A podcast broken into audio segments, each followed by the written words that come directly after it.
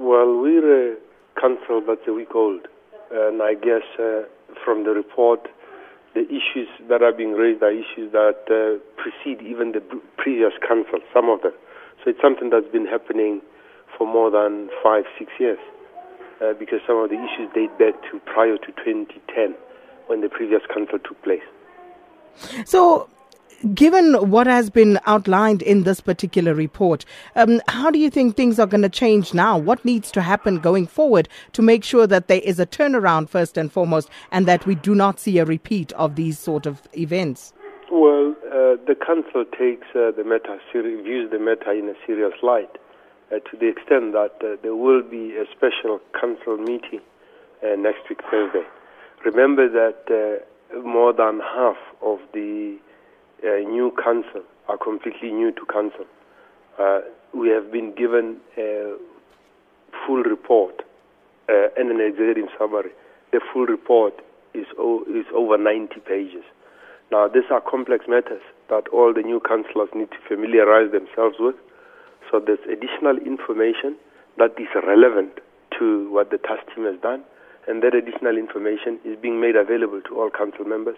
We will reconstitute in a special meeting on Thursday next week, and uh, after that meeting, we will have an interim report and an interaction with the minister, uh, paving the way forward.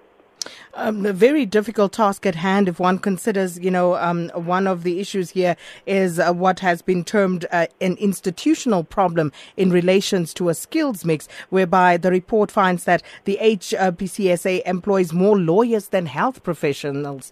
Um, how do you plan on, you know, addressing that particular issue? Have you thought about that at all? I think uh, we've reassured the staff members that uh, the unit stays intact. There will be nothing unlawful that will be done by this council. The rights of our employees will be observed. The three senior members, uh, despite the recommendations, are still employed by the organization.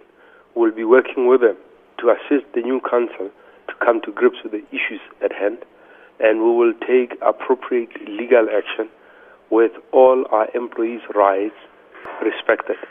Uh, despite the serious issues of the dysfunctionality or purported dysfunctionality of council, we still have to be civil, we still have to respect people's rights, and we will do our duty properly and diligently, and we will report to the minister timeously.